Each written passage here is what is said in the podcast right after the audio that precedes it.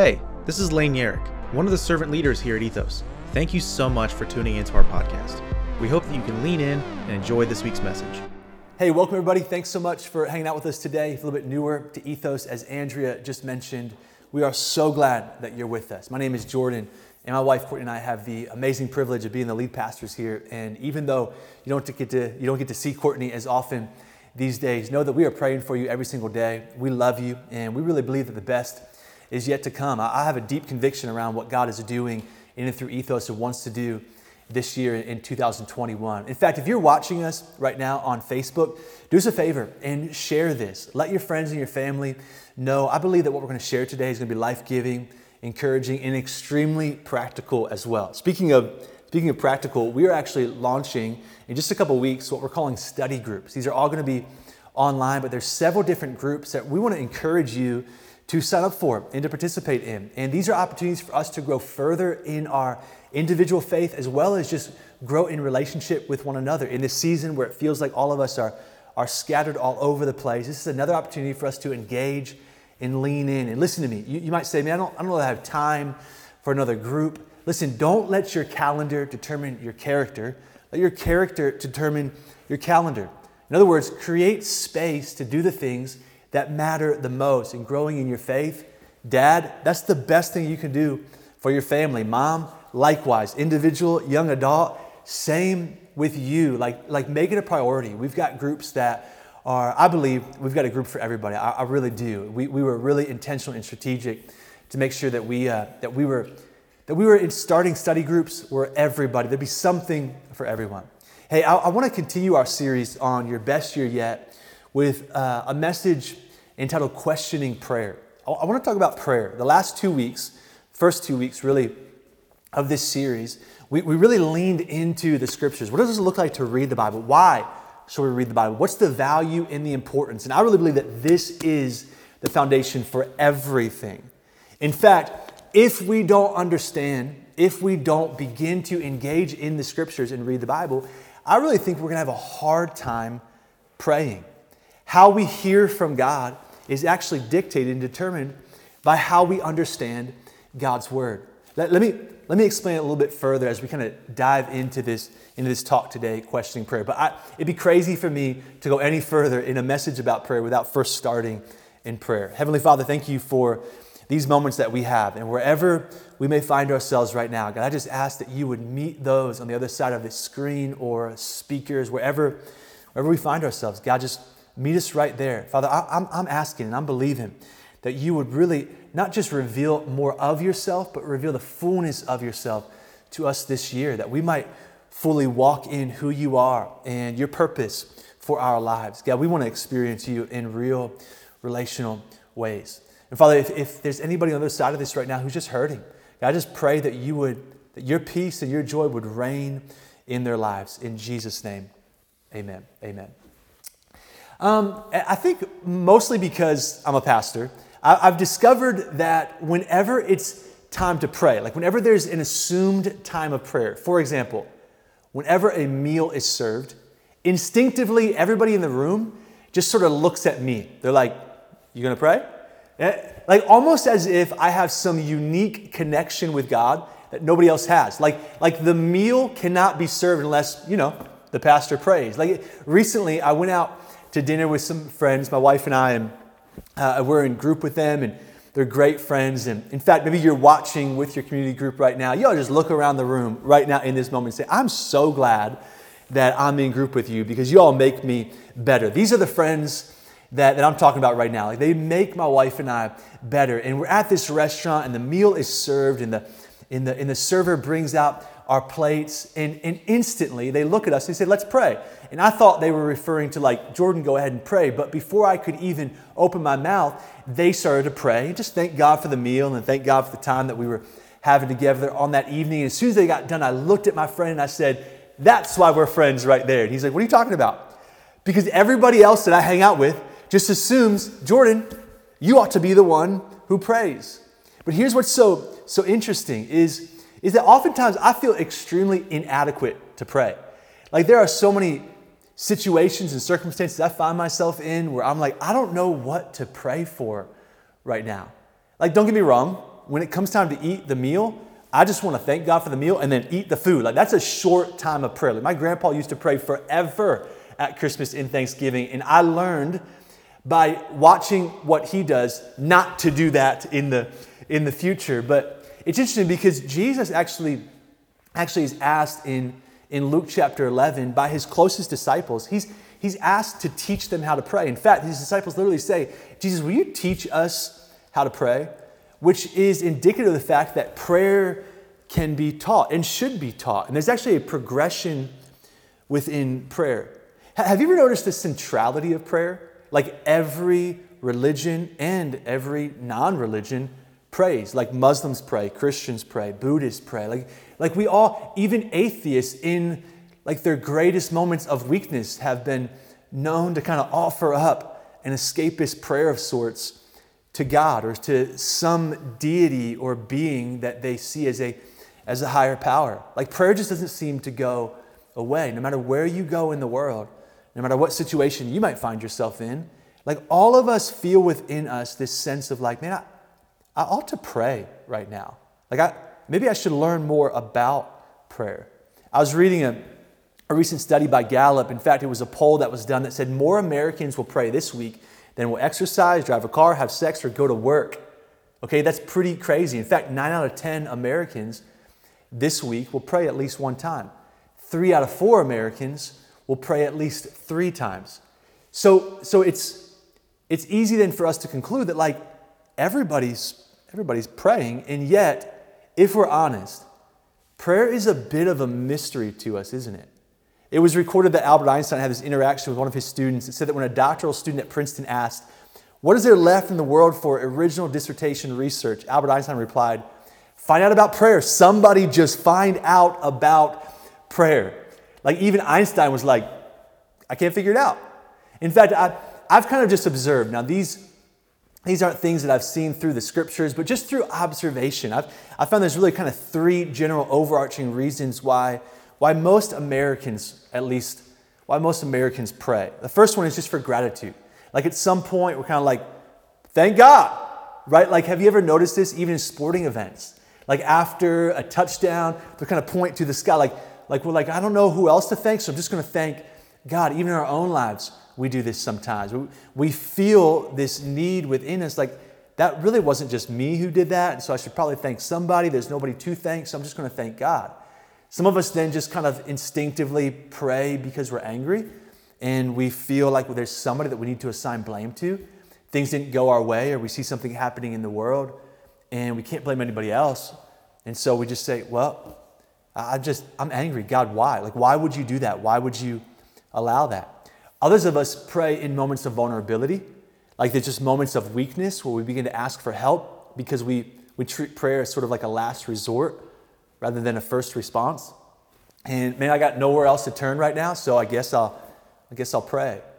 There was another study that was, that was done. In fact, it's kind of a branch off of neurotherapy, and it's called neurotheology. And this was done about 20 to 25 years ago, almost almost three decades ago now, actually. And it's really the science of mapping what happens when you pray. You could Google this, neurotheology. And, and, and they, they found that there's a relaxation response that's released within us. There's this physiological state that shifts people out of their fight, flight, or freeze state into a place of rest and ease. When you pray, you just, you, you, they found that even your brain begins to just kind of feel more at at ease. One study by Lisa Miller of Columbia University is really interesting.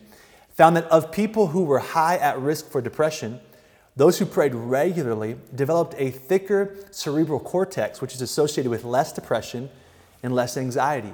The study goes on, it says that children with asthma cope better when they pray. Prayer has also been shown to lessen heart attacks and resolve in quicker recovery from heart surgery. All of that to simply say, conclusion, scientists are even recognized that something is happening when you're praying. But here's what's so ironic that I, I, I don't know if I've really ever met anybody, maybe there's one person that comes to mind, but I, I rarely meet people who say, I'm awesome at prayer. Like, you know, I don't really understand the Bible, like, kind of caring for the poor is really challenging for me, but prayer, that comes easy to me. Like, I, I don't know that I've really run into many people who could, who could say that.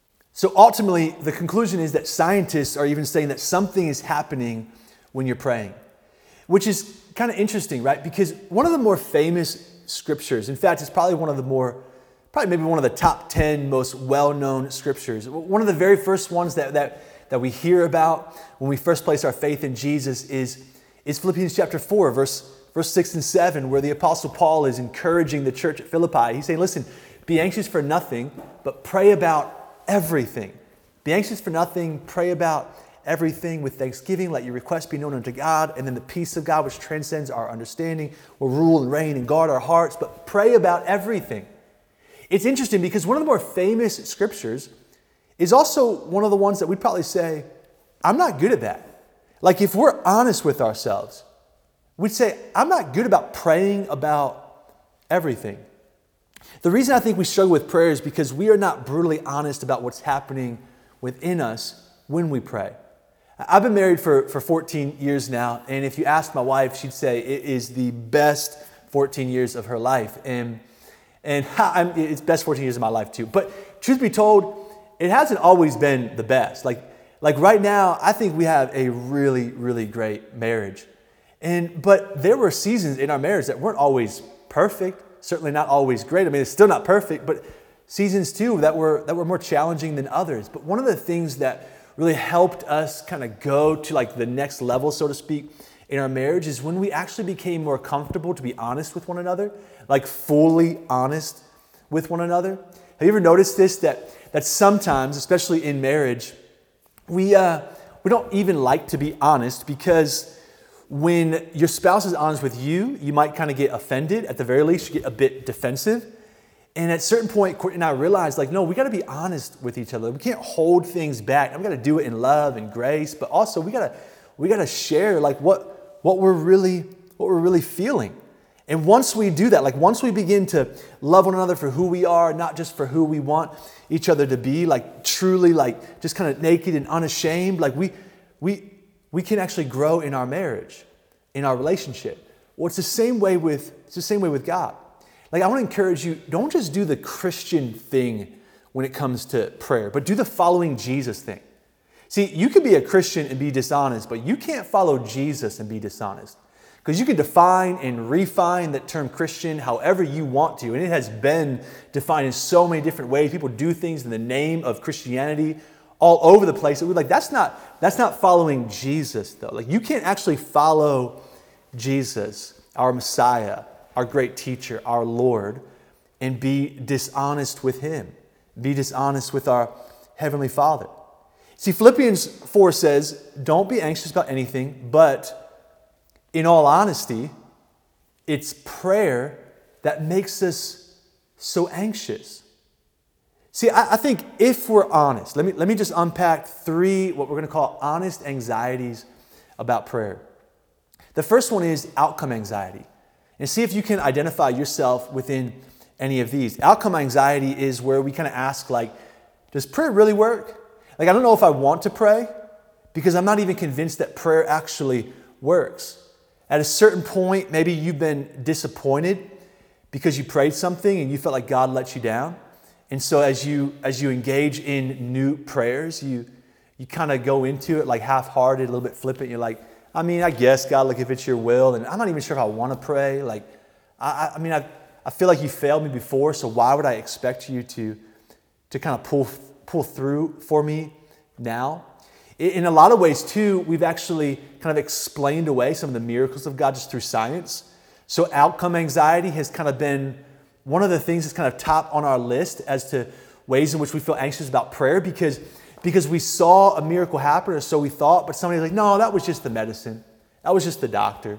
Like, or like there was a point in time when people had to like pray for rain. Like in order to eat, they needed a meal, and so therefore they needed rain. But now we just kind of genetically modify seeds, and you know, it just it's all on science.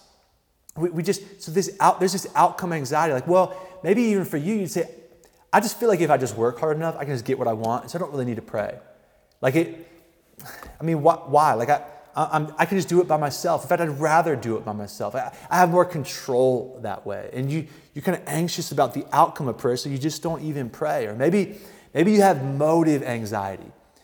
And this is an anxiety about prayer where you say, I'm just, I'm not one of those people who's ever going to be good at prayer. Like I've seen some people pray, and when they do so, it feels like they are touching heaven and hell is shaking in its boots. You know what I mean? Like they are ready to take on the fire of hell with a water pistol, and you're like, just go for it. You're like, you got this. But like that will never be, that could never be me. Like I, I'm not good enough.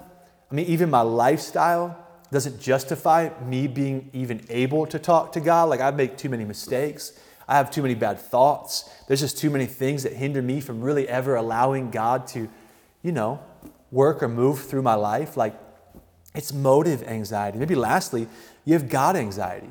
You're like, I just, I don't believe, I just don't even I believe in the God that we're praying to. Or maybe you'd say, man, like I, I believe, but like, but like I just, I don't know. I don't really understand the God of the Bible. Or like all the horrible things that are happening in the world, I believe that there's a God, but I don't want to pray to Him because how could that God whom I'm praying to allow these atrocities to take place, allow the racial injustice to take place, or allow the famines in Africa, which nobody's even covering right now, to take place? Like, how could God allow these things? The human trafficking and just the all, all the pain that even you're experiencing in your own life. Like, I don't know, I just feel like I don't really want to pray to that God. See, your, your image of God, more than anything else, hear me, ethos, it will determine the degree of honesty within your prayers. I love what John Frame, theologian, he said this that to some, God is a benevolent grandfather figure, a grandmother who, whose love excludes any kind of punishment or discipline. To some, God is a blessing dispenser, one who gives people everything they want as long as they pray with enough faith. To still other, God is a cosmic policeman who sits ready to pounce on anybody who makes a moral mistake. Then there are the gods of amateur theologians. And I think today, our world, our nation, Facebook is full of amateur theologians. They're the ones who say, Yeah, I believe in God, and immediately follow that with, My God is like this, or My God would never do that. But how do they know? And why should any of us regard them as the experts? See, the reality is that a lot of people have the wrong vision of God. Like some of us come to prayer and we're like, God, you know, I'm, I'm sorry to bother you. Like, I know you're so busy. You got a lot of stuff going on. Like, he, here I am. And others of us maybe come to God and we're like, God, I know you hate people. Like, clearly, you hate people. My life is representative of the fact that you hate people. But I mean, it's my last resort. I got nowhere else to go, nobody else to ask. So here I am. But Maybe that's a gross exaggeration of your experiences, but, but you get the point. We, we, a lot of us just have the wrong vision of God. Like we have got to stop. We've got to stop viewing God through the lens of our circumstances and begin to view God through the lens of His Word. Jesus literally said, I have come to reveal the Father. Like, if you want to know what God looks like, if you want to know how God interacts with humanity, you need look no further than Jesus. Begin in Matthew, Mark, Luke, John, the first four books of the Newer Testament, of the newer portion of our Bible.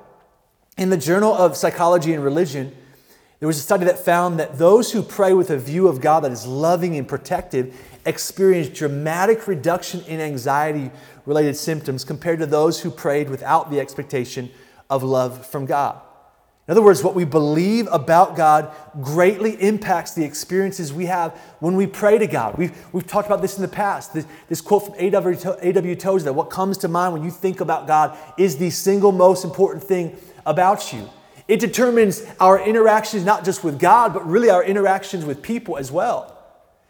So, so, so what do we do then? Like, like where do we go from, from here? Like, because because if, if you're anything like me, you can identify some of these anxieties in your own life. Like there are times when I have recognized that I have not prayed because I have an outcome anxiety, because I'm concerned that something won't go the way I think that I that even God wants it to go, but if it doesn't, I'm going to look like a fool. Like there are people who are sick who need prayer, but I'm concerned to actually pray in faith for their healing because what if they don't get healed? And what if that just completely messes with their psyche about who God is? But alternatively, what if they do? What if God moves and performs a miracle in their life? Like sometimes I'm concerned about praying for something I believe is God's heart because what if it doesn't come to pass? Am I just going to be disappointed and look like a fool? Or maybe sometimes I'm concerned because I think, you know what, God, I, I really don't understand. And I'm just not sure how to pray. And so I don't. Maybe I have some sort of God anxiety or motive anxiety. See, ultimately, if you have if you have outcome anxiety, that's the stuff that God does. You have anxiety about what God does. If you have motive anxiety, that's that's about who you are. You don't feel worthy enough to pray. But if you have God anxiety, that's just because we don't understand the character of God. So, how do we move forward in prayer? I want to give you what I think are three of the most, and at the risk of just sounding a little bit presumptuous, the most practical and yet transformational things that you can do in order to really grow in your prayers. And my heart, my prayer is that we as a community here at Ethos would develop a culture of prayer because it's prayer that makes all the difference in our lives. It's prayer, we're going to talk about this next week, where we partner with God as co laborers or as, as partners with Him to bring about His transformative kingdom here on the earth. So, how do we move forward? First thing you got to do is just pray what you've got. Step number one pray what you've got. Moses, this great patriarchal leader of our faith, at one point, he says, God, why did you give me these stiff necked people? At another point, he says, God, show me your glory. Like, here's Moses in one moment being like, God, I can't stand these people. They're crazy, they're yours. Why did you curse me with these folk? Another point, he's like, God, you're amazing. I just want to see your glory. Moses is really just praying what he's got in that moment. David, this is the famous king who defeated Goliath. He, he at one point says, God, dash them, my enemies, dash their head against the rocks. Talk about like some rated R type of stuff that David is praying for there, right? Like, like if you if you think the Bible is boring, like if you like like if you like romantic stuff, like it's in here. Like if you like action stuff, it's in here. Like if if you if you like a good if you just like a good like you know a good outcome, like it's in here. You want some drama? It's in here. Like David is like, hey, dash their head against the rocks, God. Another point, then he says, one thing have I desired above all, to behold the beauty of you in your temple. Dash their heads. Oh, God, I really just want to see your beauty. Like, what's David doing here? David is just, he's praying what he's got. Like, if you're going to, if we're going to, if I'm going to learn to pray at all times and in all situations, you've got to pray what you've got. Even Jesus on the cross says, God, why have you left me? Why have you forsaken me? Another time, Jesus says, My Father. And he uses the term Abba, which is this Aramaic term that that represents this endearing, intimate relationship he has with God. He's like, God, why have you left me? God, I'm so close with you. Jesus is praying. He, he's even modeling for us that we should just pray what you've got. maybe you, you want to learn to pray, but you'd be like, Jordan, my motives, like they're just jacked up. Like the stuff in me, it's just messed up. Like, like even when I come to church or I tune in, like suddenly all of these bad thoughts start coming up to my mind. Like every lustful thought I've ever had, comes to my mind. Like it seems like when I enter into prayer, every worry starts coming up into my mind. Like I just, I just feel like I've got bad motive. Like I just not, I just can't do it. Listen to me. That's how you deal with your motives. You pray them. You don't fix your motives. Ethos, you got to get this. You bring your motives to God. So you say, you say, Jordan, like I've got all sorts of lust in me. Bring that to God. God, you know what? Right now, you know what I want to do? I want to look at pornography. That's what I want to do. Like, God, you know what, right now? Like, I don't even want to be married to that man. Like, he drives me crazy. He's hurt me so many times. I'm sick and tired of feeling sick and tired. Like, maybe for you, you'd be like, man, I've been so disappointed. I've been rejected by school after school after school. Everybody just keeps telling me, oh, it's not God's will. It's all about God's timing. And you're like, no, I just forget about that. Like, God, I'm just, I'm tired of this. I was talking to a friend today who has been, who's been greatly disappointed by some some circumstances out of, out of their control. And she was just telling me, she's like, Jordan, I'm just, I'm honestly, I'm just kind of mad at God. And I've been telling him, like, God, I'm, I'm really frustrated with you. And I thought, man, that's, that's it. That's it. Like, you've got to pray what you've, you got to pray what you've got. I love what John Chapman says pray as you can not as you can. Jordan, I can't, I can't pray all night long. Then don't do it. I can't, I can't do intercessory prayer. Then don't do it. You're like, but I can't pray for people at work. Like I, I tried, I just can't. Then don't do it. But I would ask you, what can you do? I can pray for two minutes. Then do the two minute thing, man. Like then start there. But you've got to just pray what you've got. C.S. Lewis said, Let us lay before him what is in us, not what ought to be in us. Prayer is about honesty with God. See, my relationship with my wife is, is a continually growing thing because you know what I don't do? I don't just come to my wife when everything's good. Like she begs of me. She's like, babe, what's really going on inside of you? What are you really thinking right now? And as a result, like we have these intimate conversations we just share some things that we wouldn't share with anybody else. And we grow closer with one another. And there's this relationship that begins to grow deeper with greater, really just strength. And that's what God wants, that's what He wants from you. Maybe, maybe, maybe you're like, like Jordan, I just, I don't know. Like I'm not, I'm not sure if I really even understand where to start. You, you just start with what you're feeling. Like tell God where you're at. But Jordan, that, that seems kind of scary. Like, like, what if, what if I have to go to God? I'm like, you know what? I'm, I'm asking that you change my desires so that I could become more holy because really all I want to do is I'm just on fire with lust. You, I mean, God's going to be mad at me, right? No. He's going to be proud of you. He's going to love the fact that you're being honest with Him. Don't pretend to pray. Pray what you've got. If you don't believe me, look at Luke chapter 18, verse 10. Jesus is telling this story. He says, Two men went up to the temple to pray, one a Pharisee, the other a tax collector. The Pharisee stood by himself and prayed, God, I thank you that I'm not like these other people, robbers and evildoers, adulterers, not even like that tax collector.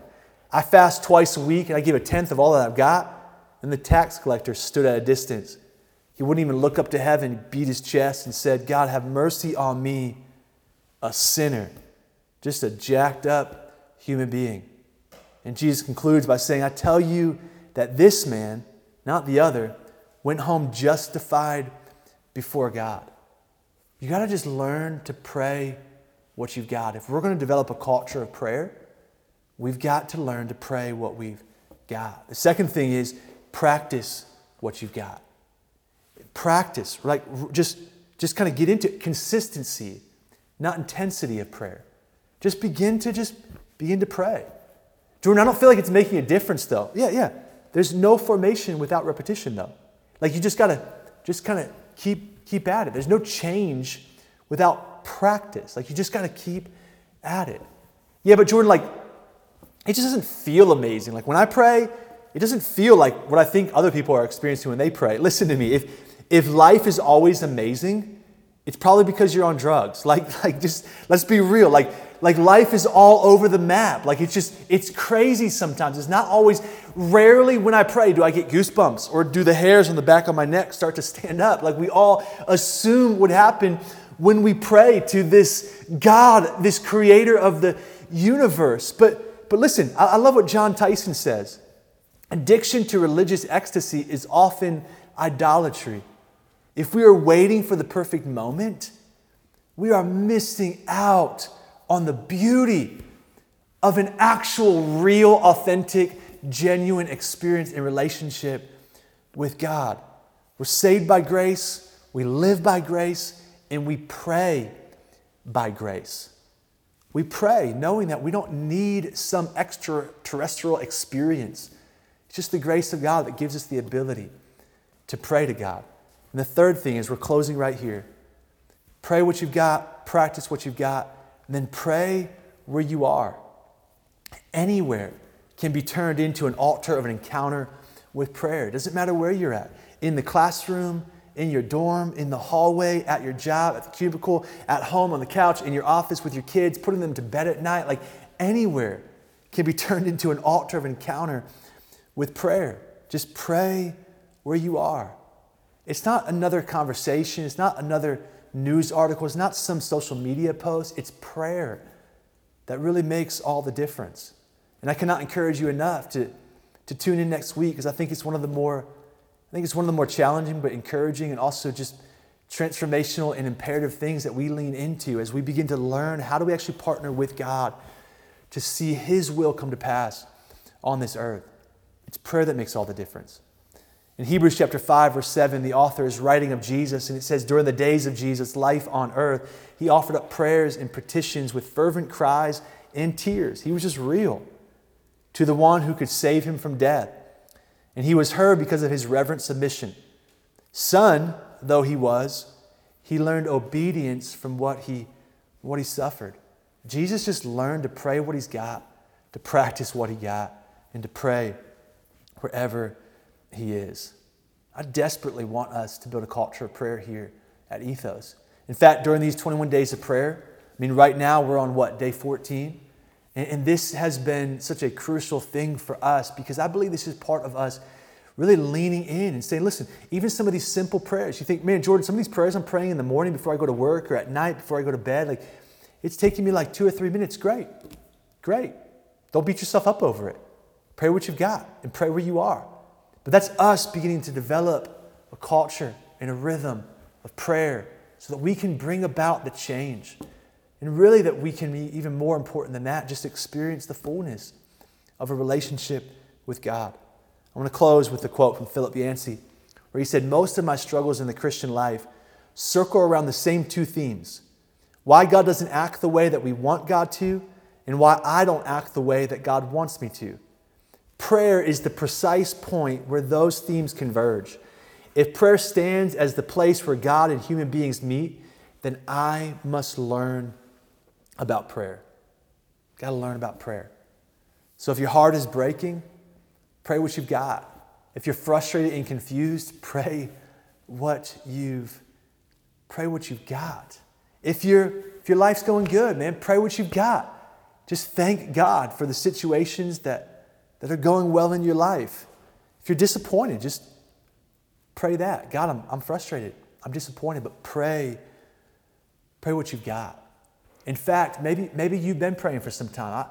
I, I just felt encouraged to kind of give a next step for those of you who'd say, Jordan, I, I, what can I do practically to really begin to experience prayer in a new way? I, I would encourage you to begin to journal your prayers. I'm closing with this right here, just a really practical thing. For some of you who say, man, I've been following Jesus for quite some time, and I I want to kind of take that next step and begin to grow in my discipline, my relationship, my rhythm with Jesus. Begin to journal your prayers. It's been one of the greatest things for me to look back at prayers that I've actually prayed as I've journaled them out and be like, man, look at how God answered that. And I can literally see God's faithfulness over the years as I read some of the prayers that I prayed. Some are one sentence long, some are a paragraph, some are a page. But, but every single day, I just kind of, I just pray what I've got in that moment. It's been beautiful to see God begin to transform and work through, through those prayers.